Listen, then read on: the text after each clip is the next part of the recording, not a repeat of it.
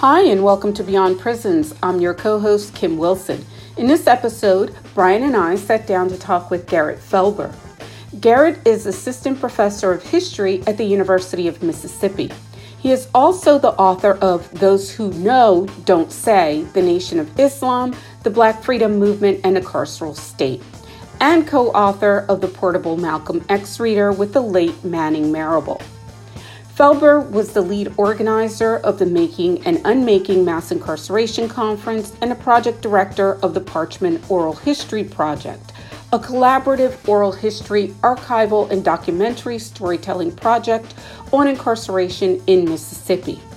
In 2016, Felber co founded Liberation Literacy, an abolitionist collective inside and outside Oregon prisons.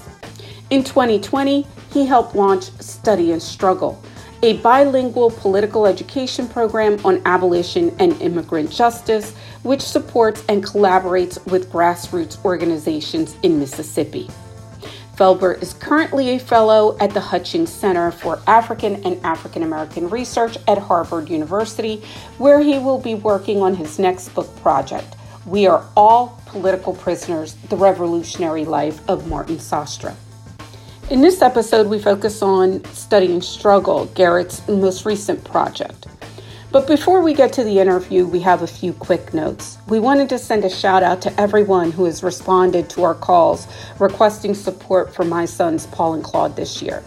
They both have been thrilled to receive your books and letters, and it means a lot to all of us to see a wonderful community that this podcast has built over the years. Thank you so much for your support. And finally, if you'd like to show and want to help us keep going, please consider making a donation or subscribing to give just a few dollars a month. You can head over to beyondprisons.com backslash donate. And if you can't give but still want to help, you can rate, review, and subscribe, which helps boost our visibility. Or you can tell your friends, family, and followers, comrades, and anyone else about us. Spreading the word really helps. That's it for now. Here's our conversation with Garrett Felber.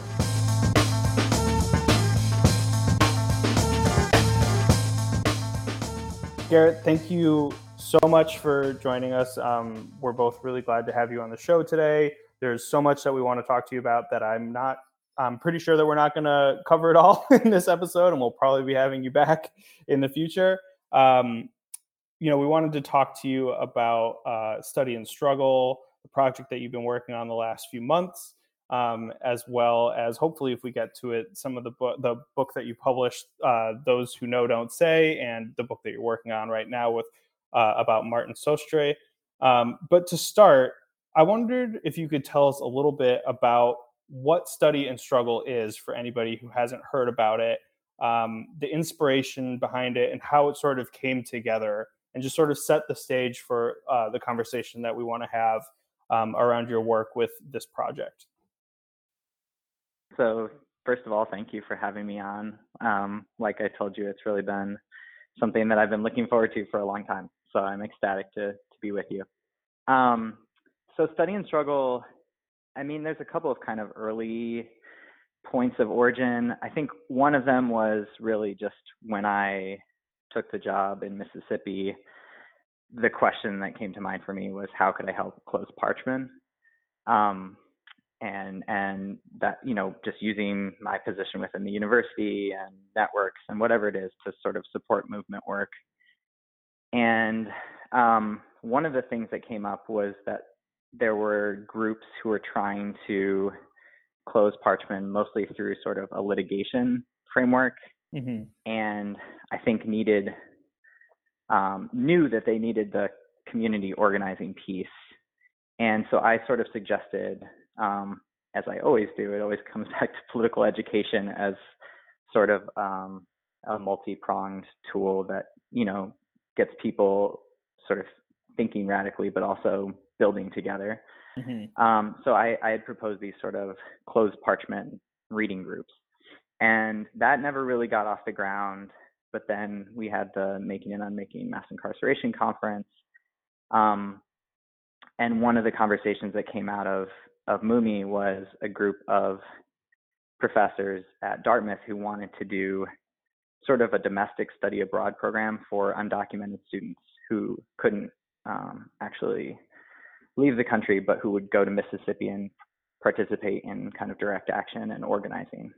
So we kind of um, merged those ideas, and study and struggle, especially with COVID, was just um, the first phase of that. So mm-hmm. basically, um, we um, got a bunch of people together and came up with a four month curriculum around the intersections of abolition and immigrant detention, which was really responding to the two crises that had happened in Mississippi in 2019. Um, one was the largest ICE raid in U.S. history, um, nearly 700 people, you know, arrested by ICE in in August of 2019, um, and then the crisis that um, started later that year or came to a head really of just deaths in MDOC custody. Um, and I believe this year we're now almost to 100. Um, but that really started in late December of last year. So the curriculum is fully available online. It's bilingual in English and Spanish. Um, we support about 150 folks in Mississippi prisons who host um, these study groups and that means sending them all the materials, either books, printing them off, um, and then we have these monthly critical conversation series, which we just had our final one last night. Um, and those kind of frame the questions for each month, and we print those off and send them inside as well. And then all those folks inside are connected to people around the country and really the world who also have groups through a pen pal program. So, you know, the idea is like political education, getting stuff inside, connecting people across prison walls, um, you know, thinking about building together and learning together and how that's related to to you know direct action and political struggle. So one of the questions that you ask on uh, the study and struggle, you know, the, the first session the first question is why do we study? And you know i really like that question and i'd love to know how you respond to that as you know as a historian as an organizer and as an abolitionist. I love that question. Um, i guess i love it because you're asking me a question about a question that i love. Um, so that sounds narcissistic um, no i you know I think we get this a lot, right? When um, so I've done a lot of different types of political education formations inside, and you get to this point usually pretty quickly where someone or a lot of people are like, okay, but why are we doing like let's do an action. Let's go. You know, this feels like spinning our wheels. We're just reading these books, um, and that's not just inside. That's everywhere. Mm-hmm. And so mm-hmm. I think being clear about study as action that it's not it's not a precursor to it's not you know it's always in some sort of dialectical relationship with what we typically consider as actions. Um, so just understanding that this is something that all movements have done i mean i think we might talk on the website about you know um, previous like the black panther party the young lords mm-hmm. um, Third World Women's Alliance. Like these are all organizations that struggled with the same question of what is the relationship between political education and action. And you know, I love this um, this piece of Johanna Fernandez's book about the Young Lords, where um, they're sort of facing this question and they're going around the neighborhood and like asking people, "What do you need?" and they and people are just like, "We need garbage pickup," mm-hmm. and they mm-hmm. start doing the garbage pickup alongside political education as a way to build the organization. So I think for me, it's about always understanding that, you know, if you're just doing garbage pickup, like that's not going to free us, right? That's mm-hmm. a much needed service, but we have to be thinking about how that relates to the big picture. But if we're just reading about the young lords and never doing the sort of essential community things that address the, the material needs that people have, that's also not going to get us free. So I always sort of understand study as one sort of core component, like mutual aid, um, that that all sort of make up kind of an ecosystem of organizing. and I think what I find, I mean, it's obviously just something I can do from my position as you know as a historian and um, with the kind of access I have and resources. Um, but I also just think it becomes a really good occasion to get different groups of people together and talking. Like I, I just think that act of reading collectively. So I think that's important too. That when I say study, I'm usually thinking about a collective act. Mm-hmm. It's not something that you know we think of when we think of like education because education in our country gets totally hyper individualized like everything where study is just like you and your books. I mean like that even like that scene in malcolm's autobiography like him becoming politicized is about like poring over the dictionary. And mm-hmm. and that's so i think misrepresents even how the noi politicized people in prisons which was through study groups. Like people studied black history together. They studied arabic. They prayed together you know he was part of the debate team. So that was all communal. And it's not just about poring over texts and kind of coming to epiphanies. It's like through a collective grappling with the relationship of material needs and what we're fighting for yeah, absolutely. And I, I, appreciate that you brought up that example because I think that, you know, when we talk about study in a lot of people's minds, as you pointed out, it's it really is this hyper individual kind of thing. Like, you know, you go off to study in the library by yourself, or you're sitting in your room, you know, reading a book by yourself. And I think, you know, one of the one of the things that really um makes it difficult to overcome that is that for a lot of people that's what they they pride themselves on that right? Like they say oh well i'm going to read these 20 books this weekend right? It's like you know are what are you reading them for? Who are you reading them with? Are you in conversation with other people? And you know it's um it, i find that sometimes and you know eh, you're an academic so you you know eh, know you get this uh the we tend to obscure the fact that so much of our work depends on other people and how we refine our ideas and you know thinking is about this you know constant engagement with others right? And when we peel back you know the curtain and and show people okay this is what this thing looks like. It's messy it's complicated it's we don't have all the answers no one person does um that that can be really useful and freeing for a lot of people who are like oh i thought you meant study in a very different way right? That this is studying together and i don't have to come you know i don't have to show up to the zoom meeting with all the answers or i don't have to write you and have all of the answers to these questions and you know that we're going to continue having you know th- this conversation over a long period of time right? That that is a much more meaningful kind of engagement um, with material with ideas um, with you know things around abolition, but also a kind of praxis that um, that pushes us in a very different direction. Does that make sense? Yeah, I I mean that's exactly it. Like, and this is why I hate academia. It's because it it just it reifies this idea that it's about sort of like virtuosic performative brilliance and and that ideas belong to people Mm-hmm. and mm-hmm. that you can even have an idea. That's such a ridiculous notion that you have an idea that's not collective, you know, mm-hmm. because mm-hmm. all of our ideas are collective. And I think learning is so much about the opposite of what we think it is as this isolated performative thing. It's about humility and listening and conversation. And I love um, Grace Lee Boggs has this um, piece. I think it's in Conversations in Maine about conversation and just how important conversation is and how unique it is to humans.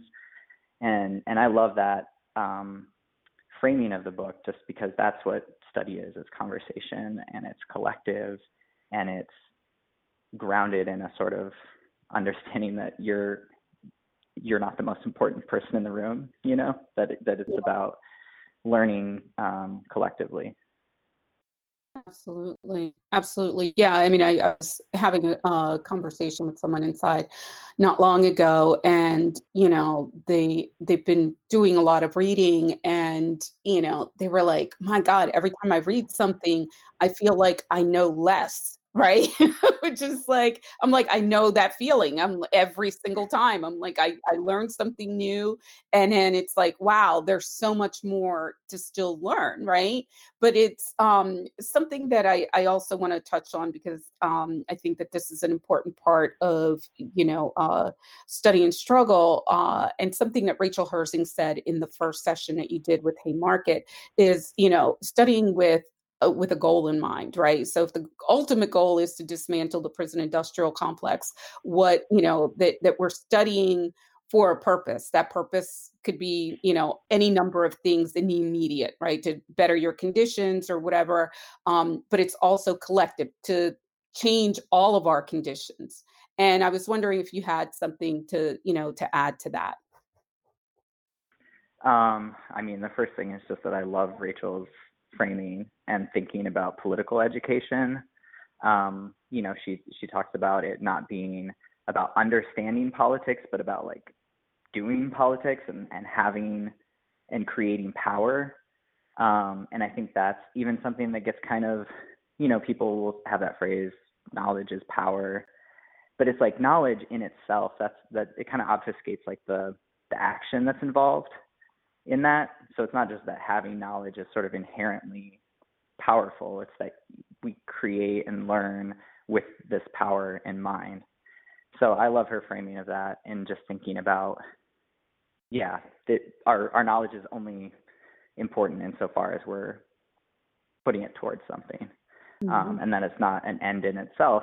And again, it's why the classroom, the sort of like traditional classroom, is such a terrible, terrible model because people come in there and their objectives are totally warped. They're like credit, a grade, you know, like, and, and it's sort of like everyone has their own individual reason for being in there. And that's completely different than a study group.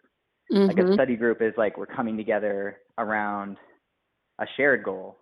Um, it's not about credit. I mean, that was really transformative for me when I first started teaching in prison because there was no credit to be conveyed. There were no grades. Mm-hmm. And I realized how fundamentally that changed the way we learned. Mm-hmm. And ever since then, I've been struggling to teach sort of traditional, whatever that you know you want to call that, um, like in a campus setting, because I'm just like, this is awful. This is not oh, how learning should take place. You know? Yeah. It's and once you've experienced the study group, yeah. No, go ahead. No, no, I'm sorry. I didn't mean to interrupt you. No, that's it. I mean, it's just really. I think I I, I remember reading um, for the first time that really great piece that Robin Kelley has in um, the Boston Review, um, Black Study, Black Struggle. He talks about the limitations of the university and the importance of study groups. And I remember at that time thinking like, what are these study groups? They sound amazing. but like I didn't, you know, I wasn't taking any part in any study groups. I was I was thinking about like traditional learning and the classroom. So, mm-hmm. um, yeah, it's totally transformative. Yeah. Yeah. No, I was going to piggyback on what, what you said. And, you know, in terms of, uh, commiserating with you about, you know, um, the experience of, you know, teaching in, in a traditional setting, um, which is, you know, which is a challenge. it becomes about, you know, assessments and student evaluations and about all these other things that really have nothing to do with, you know, study, right? With the actual thing, right? It's about, like you said, you know, graduating and all that stuff. And I think that uh, one of the texts that you have in the first session um, in, a, in a reading list uh, is Pedagogy of the Oppressed. And that book for me really was transformative. After I read that, I was just like, um, yeah, I can't go back to teaching the other way, you know. And I, have taught inside, um, not for very long at all. So I know that there are a lot of people listening that have decades of experience teaching inside. But you know, um, my experience was also really um, very different, and uh, and you know, it, it just when you think about, you know, uh, the classroom is it could be a site of incredible um, kind of you know disruptive you know transformative uh, work and it's not right? It's not. It's about you know checking off boxes and things like that. I know this is going to piss off a lot of people listening. Um, that's that's kind of where we are. but when we think about, you know, it's like disrupting that model. The study group, as you pointed out, is not about having, you know, um, an expert in front of the room, right? Like it's not about being lectured to, right? Like with that, if you're approaching a study group in that way, you're doing it wrong, right? Like you're coming to it with a sense of okay everyone here has something to contribute. Everyone here as you said you know uh, garrett uh, approaching it with a sense of humility has something to learn right? That if you feel like you already have everything figured out then why are you here right? Like it's just not that's not what that space is for. And uh and for the for a particular struggle right? Because it's like if you're trying to improve conditions inside of a prison and you form a group around that then that's the that's the struggle right? That's the struggle. If you're doing it out here as you you know your example um of you know the organizing the young lords and you know trash removal and, and combining political education then you're doing it for that purpose right? But you're building on top of that as well. And um and you're you're trying different things and i, I feel like the kind of innovation um, if that's even the word i want to use uh, within a traditional classroom setting is kind of lacking um, but anyway we're gonna we're not yeah. gonna spend our time um, bashing academia because i feel like you know i do that almost every episode i'm proud of that um, but we want to we want to focus on on what study and struggle really is yeah, I mean, I do want to say, as long as we're pissing people off, I'll say, um, I think I I have a real beef with the higher ed and prison thing because so much of it becomes about reproducing the university within the prison and pretending that by proximity to the prison that's somehow radical work. And it's not. It's you know it's taking all of the hierarchies um, of the university and of the classroom that we're talking about and then layering those into all the oppressive forms of you know domination that happen within the prison. And i just think there's such a disconnect for so many people within the the you know hep higher ed higher ed and prisons world around you know like accreditation and like what being hung up on accreditation and what that means and um and just this really um, I think violent disconnect from like where they're coming from and what the university represents and that model represents. Yeah, yeah, hmm. no, hundred percent, uh, hundred percent agree uh, with that, and I think that yeah, that space uh, deserves a much more in-depth uh, critique um, than you know we're going to do today. Um, but yes, absolutely, and we could do a deep dive into that um, if, if we if we want to go in that direction. But um, yeah, no, wanna... go, a, go a different direction. I just wanted to throw it out there. Absolutely, absolutely. no, I'm, I'm with you on that. I'm with you on that. I think that you know, there's uh, yeah, yeah. Brian, did you want to ask a question? sure, I'll, I'll handle this. Uh, um, yeah, I, I, guess I was just kind of thinking about um, the conversation you two were having there, and thinking about my own education and and sort of the benefit of study groups, particularly study groups like this. And one thing that came to my mind, um, and you know, I don't know, maybe it's not worth very much, but um, you know, I think the thing about studying collectively and and doing this collectively is that you have sort of more of a venue to make connections across issues, across geographies. You know, it, you're not siloed into just talking about like crime and the police and prisons, but you can also then, through conversation, branch out to talk about the environment or this and that, and sort of have a more holistic view about how these things operate in the world. Um, and you know, I noticed uh, the the session that you ended with in December um, pertains to abolition and transnational freedom struggles and connecting struggles like you know for example uh, ferguson and palestine is commonly pointed out um, and i i guess i don't even know if there's a question here necessarily but i was just sort of reacting um, to the conversation about the benefits of doing this work collectively and thinking about the importance of uh, in terms of movement building and in terms of uh, sort of having a more holistic vision of making those connections. Um, so I don't know if, if you had anything to say about that in, in the context of study and struggle, but just something that came to my mind. Yeah, I mean, only to say that actually, yeah, that's a really great point that I didn't really bring up about study and struggle, which is that I think many of the outside groups, um, especially because of COVID and them them taking place all on Zoom, um, has made them really sort of cross disciplinary. Um, mm-hmm. So you know, like there are there are some groups that I know that are like a, um, all people within a healthcare setting, um, just coming together like as coworkers to do this, um, and then others are kind of this constellation of like people from humanities and STEM and different things.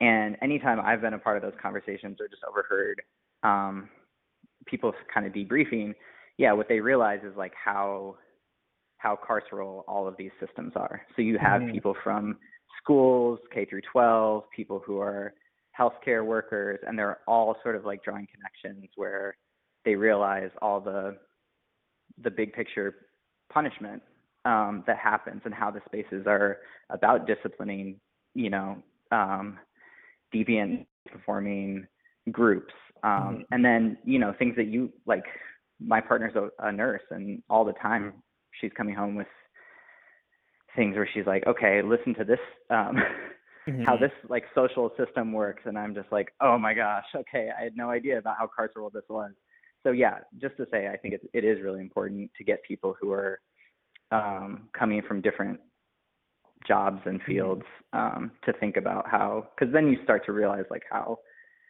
yeah, this is not um, the so-called criminal legal system. Like it's it's everywhere. It's not. Right. We're not just focusing on policing and prisons. Just the points that you made about this kind of interdisciplinary, cross-disciplinary, whatever, um, you know, groups that are coming together to to read and to think and and work through and and you know um and act. Is that what you mean by building radical community or do you have you know a different what what is your sense of what radical community is uh, in terms of study and struggle? Wow that's a great hard-hitting question kim. Um, sorry no it's it's it's like it's so important to to really like be precise about what we mean with that um, yeah i mean i think in part it's about just expanding the sort of footprint of abolition, like just drawing these connections. I mean, I'm struck all the time by like um, I think it was in the conversation with um, with Nick Estes where he said sort of you know the state enacts violence intersectionally, so we don't our movements you know it's about kind of recognizing that latent intersectionality. Um, I'm sure he said it better than that, but you know, I think that's that's part of it is like the state violence happens across all these different planes and then we often attack them sort of issue by issue in these like siloed disciplinary ways um, that don't allow us to get to the root to the like radical solution so i think you know there's a lot of things we're trying to do with study and struggle obviously um, but I think one of them, and when we're talking about building radical community, it's just trying to facilitate deeper connections between all the ways that people under capitalism get sectioned off. And one of those is incarcerated, non incarcerated. One of those is disciplinary fields. One of them is, you know, geography and then, you know, rural, urban. So I just, I think we were trying to be creative about the different ways that we might bring people, however clumsily. Like I, I have no sort of um, fantasy that that this isn't awkward and clumsy for people, and that like pen pal writing is really difficult, and that assumptions are made on both sides, and um, that all of it's really messy. But I think that messiness is required. Otherwise, we're going to build more isolated movements um, that have sort of firmer lines drawn around them about like who can be in, who's out, um, and I think that's a detriment to all of us. Um, I think we do need to be clear about, you know, when we say X, what does that mean? So I appreciate this question um, because we can't just say abolition means whatever. Welcome to the movement. There's no commitments here. Um, mm. But I do think that it's also important to draw people into those conversations and sort of start with where people think they're entering um, and and just expand the movement because I mean all of us are super burnt out, right? Like we're just so the capacity that we need is so large that I think even I'll give one small example. So because my partner's a nurse, there's some people around her that are in healthcare and they've gotten linked in with Prison Health News. Um, and I don't know if you know about their work, but they do, you mm-hmm. know, sending, answering questions that people have inside about health. And so that's just like one small way that people who are in healthcare can begin, you know, corresponding with people inside and, and trying to use the skills that they have in the same way that as a historian, you know, I have more access to, you know, publishers and I can send books um, on radical movements. And I just think it kind of takes everyone thinking about the space that they're in and how they can mobilize what they have around them um, for the movement. I don't know if that answered your question, but no, it does. It does. I think it was, no, really, I think it was tough.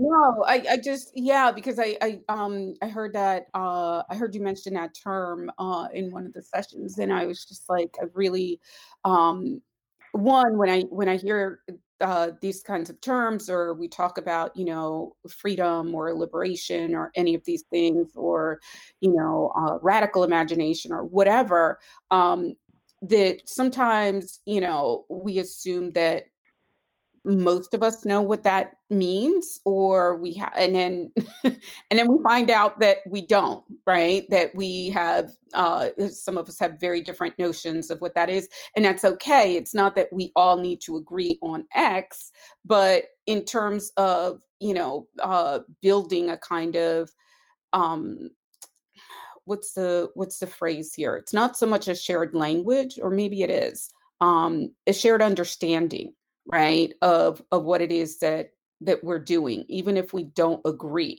Study and struggle as you mentioned earlier is um, coming to an end right? Like it was uh, i think a, a, four month project if, if that's correct um, that you've been working on. The last session was this month and i guess coming out of it and i don't know maybe this is a little bit of a, a corny question but like you know how do you feel about how it went and like are there any any reflections on it that you would want to make at this point um, you know anything that you'd want to say coming out the other end of it? Um, no, it's a good question. I feel like it's so one of the things that we're sending out today is a survey to um, people who participated in it. So part of it is like it's so decentralized. I actually feel like I uh, we still need to gather so much data on what people's experiences were with it, um, and then also you know sit down um, with folks inside kind of more intentionally um, through letters or whatever to see what their experiences were. Because um, so much of it has been logistical, as you can imagine, um, mm-hmm. with this type of thing. So, like that kind of big picture, sitting back and seeing like what did people get from it, I think is something that we're about to do in this transition. Mm. Um, the thing that was should have been obvious to me when we started this as a four month thing is that especially people inside would not want to stop at four months. Like mm-hmm. even weeks into this, people were like, wait, but what happens in January? Which is a very legitimate question because, as you know, so many of these projects and people, I mean, it's just if you're incarcerated, people come in and out of your life. And it's just like, well, what happened with that? You know, because someone takes something on, it's too much, or they lose interest, or they move, or whatever. I mean, I'm I've been guilty of certainly moving a lot, um, and just like yeah, and certainly taking on too much. So I'm describing myself here. Um, so it's a really important question to think about. Like when you start something, what is your long-term commitment to it? So so right now we're figuring out how to continue some form. I mean, I don't. We don't have the capacity to continue this level of kind of curriculum, programming, logistics.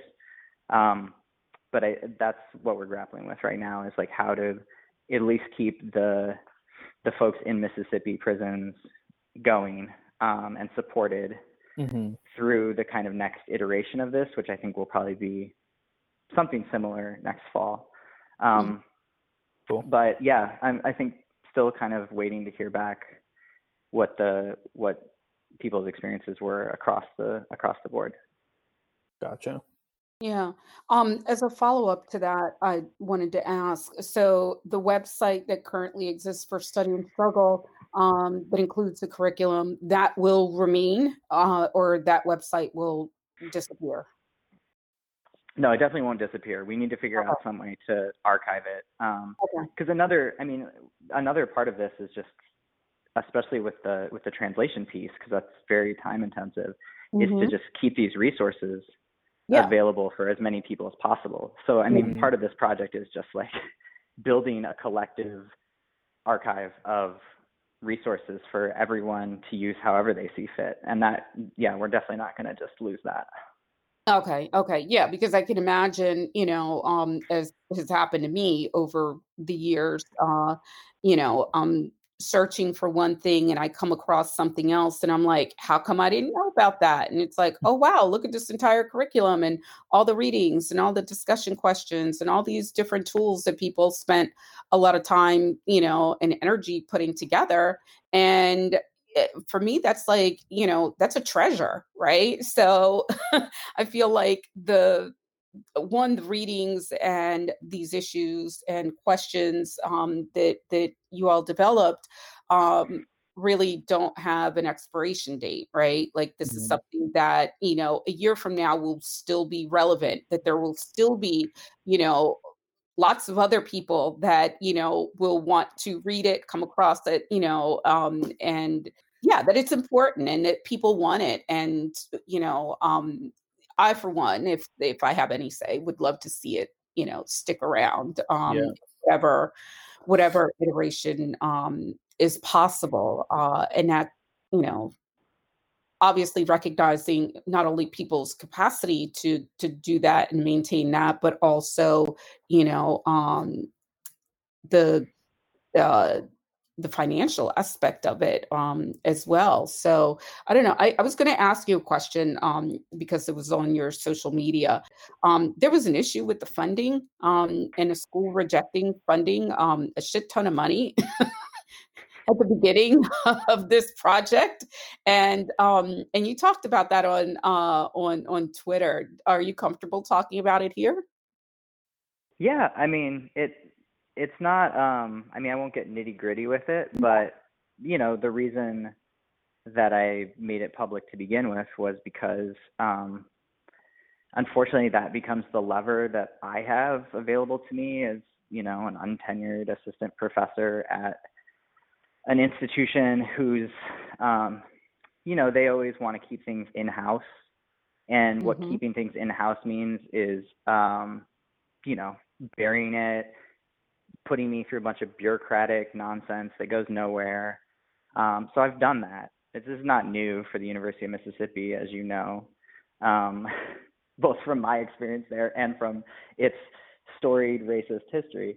So um, yeah, so I, you know, this was a grant, a generous grant from the Lannan Foundation to support the work of Study and Struggle, and it was rejected, um, at least told to me by my chair. I don't know whether, I mean, my sense is this is coming from above them. Um, and, and, you know, the reasons I was told that this happened was because this was political work, not historical work, which obviously that, I mean, I don't know how you can be a historian and believe that divide, um, that that binary is somehow um, real. But um, yeah, I mean, we're we're good now. We um, again, like I think in the end we'll be better off because Haymarket is going to be our fiscal sponsor moving forward, which I think will be much better because, of course, having a relationship with your fiscal sponsor that's helpful, yeah. not antagonistic, is always good. um, but I think it's just I, the reason you know the reason I put it on Twitter really is because we talk a lot about structural racism. Mm-hmm. And I feel like this is another one of those terms where like people say structural racism, systemic racism, but there's not a clear sense of what that looks like. Mm-hmm. And this is a case where plenty of people um, at the University of Mississippi would claim that they are, you know, not racist. They don't support racist things that the university does. When there's the glaring thing like the Confederate statue or the, the white students shooting up the Emmett Till sign, they'll say that they're against that. Um, but then when it's about receiving money for a program that supports, you know, incarcerated people learning um, radical history or Black history or um, about social movements, and they reject it, they don't see that action as racism. Mm-hmm. Um, it's somehow about like political expediency or doing something on behalf of the department or whatever it is. And I just think we need to call it what it is.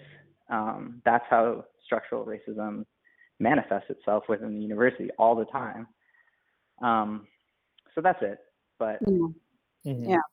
No, that's and and I appreciate you uh you know willing to to talk about that because I think that that's important. I mean, we we talk about the academy um often uh on on the podcast and uh I'm roundly critical of it uh and you know in all the various ways that you know we've we've discussed it. So i think that you know it's important to really uh make it clear to folks how these things operate so that you know uh because they earlier this year you know um following the or in the middle of all the george floyd protests every university, you know, in the US seemed to be coming out with some kind of diversity statement, right? And every week everyone had a statement um and, you know, something to say and yet here we are, right? And it's like, okay, this is what we're talking about. This is the problem. This is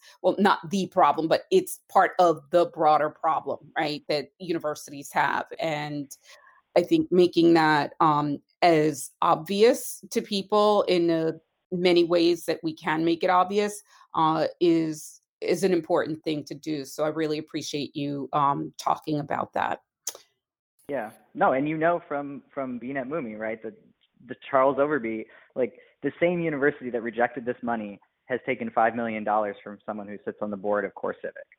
Mm-hmm. So so you know, here's where I'll cuss like fuck them. I mean, you just you're just so it's just so beyond the the yeah. scope of like I don't have anything to say to that except fuck them. Like we're gonna be fine. And yeah. we'll, we'll do the work outside the university. If that's yep. what the university requires, then we're not gonna you know take our time there. Um, but I just think yeah, I just think we need to be real about that. Mm-hmm. Mm-hmm. Absolutely. Absolutely. Garrett, I wanted to ask you with the 10 minutes uh, that we have left, I wanted to talk a little bit about the book that you're currently working on. Um, and maybe if you could just tell folks about about that project. Yeah, absolutely. I love this question because the the worst part about publishing a book is that by the time it comes out, you're already onto another thing, and everyone wants to talk about the first book, and I just want to talk about the thing I'm working on, um, or supposed to be working on. Let's not let's not pretend that the pandemic is a super great time to write a book. Um, yeah, so it's it's a biography of of Martin Sostre, who was, um, you know, a pretty main character in in the first book about the Nation of Islam, and that's how I came across him. Was um, in this letter. Um, he was in solitary confinement. This was in the early '60s, um, and this Muslim brother was writing to Malcolm X and he mentioned Martin Sostre. And so I was like, oh, who is this? You know?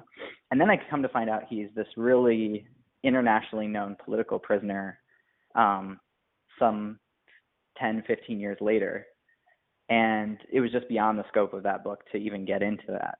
Um, so, you know, really briefly, like his, I just think his life arc is so incredible and such a, a place to explore how someone leads an entire life of um, political struggle and and and how they develop and change their ideas. So he was um, a Black Puerto Rican born in Harlem, um, influenced by Lewis Michaux's Black Nationalist Bookstore, um, got convicted of heroin possession and sentenced to 12 years in the early 50s. And during that time, he converts to the to the Nation of Islam, um, and that's sort of what I delve into in the in the first book. Um, he becomes a jailhouse lawyer and writes all of these writs um, on behalf of other incarcerated Muslims around religious religious rights in prisons, um, and just becomes a huge pain in the ass for for NY um, docs. Like they're just he's he's doing these creative things with taking over solitary confinement. He's writing writs and suing the warden, and then eventually the state commissioner, and then eventually Governor Rockefeller. And he leaves in '64 when when Malcolm breaks. Because Malcolm was a big influence for him and model. Um, and he he also gets out that same year and starts a radical bookstore in Buffalo. And he, it's just incredible. He's like working at the steel mill during the day and and at this radical bookstore at night. And in '67, when um, there's the uprising in Buffalo, he's you know housing people who are getting tear gassed in the streets, and it's sort of this like um, epicenter of the uprising.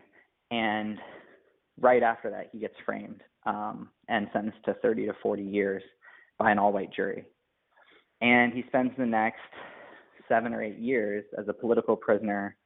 Um, there's all these Martin Sostre defense committees that form. He wins a couple of huge cases. One of them, Constance Baker Motley, um, rules that he's, you know, cruel and unusual punishment for the years that he spent in solitary. He actually wins damages, even though he can never collect on them. Um, and he just becomes a really important figure uh, he becomes an anarchist. So Lorenzo Kom'boa Ervin talks about meeting Martin while he's inside um, in the late 60s and being introduced to black anarchism through through Martin. Um, and eventually his sentence is commuted due to the sort of massive campaign um, in 75. And that was where I sort of thought that this whole story ended. And I remember thinking, how am I going to, you know, he lives until 2015. Like I actually wrote a letter to him before he passed away. So how do I get from 75 to 2015 mm. in like an epilogue?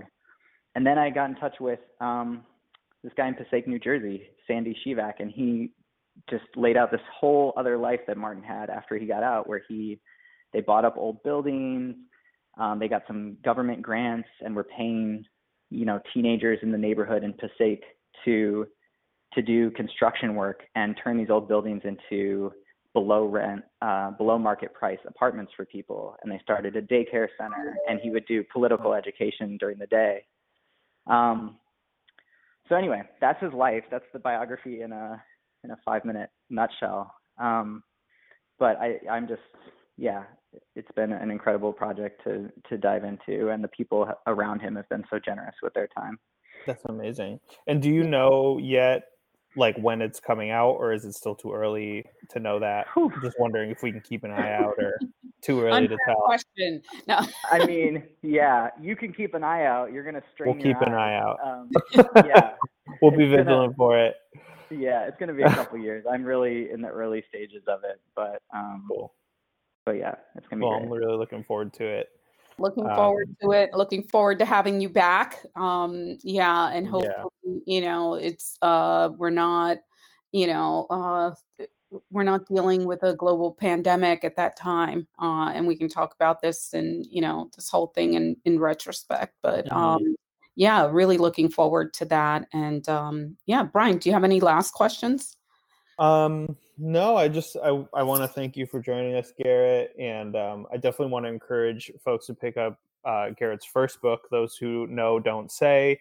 The Nation of Islam, the Black Freedom Movement, and the Carceral State um, a lot to talk about in here that I hope that we can talk about on the next episode um, that we didn't get to today.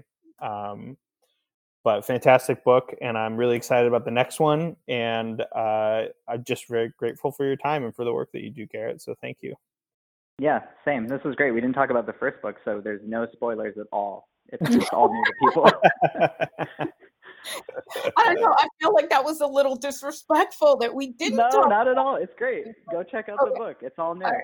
Yeah, but um, you know, I, I know uh, I know a couple of people that got that book that you know had uh, rave reviews uh, about it, and uh, yeah, it just um, yeah. Absolutely. I have I have rave, rave reviews for it. I mean, I don't want to do that that thing that people do where they're like, "Oh, this thing that happened in history is like the exact same thing that's happening now." But there were definitely a lot of parts of this book where I was reading something and I was like, 19 in like the 1960s, huh? Like this sounds like you could just carbon copy it right on over to today and the way that people talk about uh, you know, police reform and human relations training and like professionalization and um, there's a lot yeah. in, in this book. So I highly, highly recommend it. Well, thank you both for having me on. It was truly a pleasure and I look forward to part two. Yeah, right. absolutely. Absolutely.